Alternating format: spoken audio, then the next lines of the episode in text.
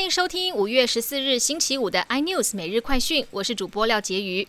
本土疫情持续蔓延，指挥中心今天公布新增二十九例本土案例，其中有七例感染源不明，十六例与台北市万华区茶艺馆及周边相关，五例则与新北市狮子会群聚有关。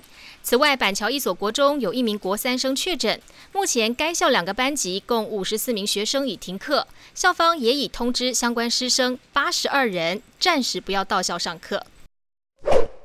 在狮子会确诊者中，按一二二九在接受疫调时，声称小孩都在国外，因此没有框列到住在高雄的女儿。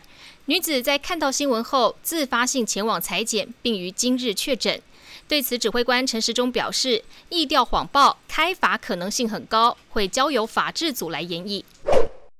万华茶室爆发群聚感染，台北市长柯文哲今早宣布，在万华成立四个筛检站，包括万华茶室工作者及顾客、游民或外配等五大类民众都可以前往快筛。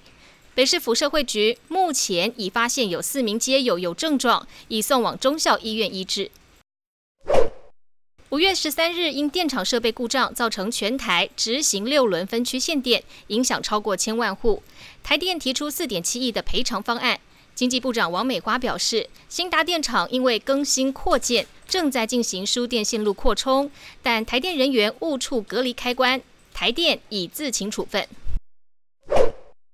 电动车制造商 Fisker 周四宣布与组装龙头厂红海敲定七年的电动车代工协议，双方计划二零二三年在美国设立电动车代工厂，目标年产能二十五万辆。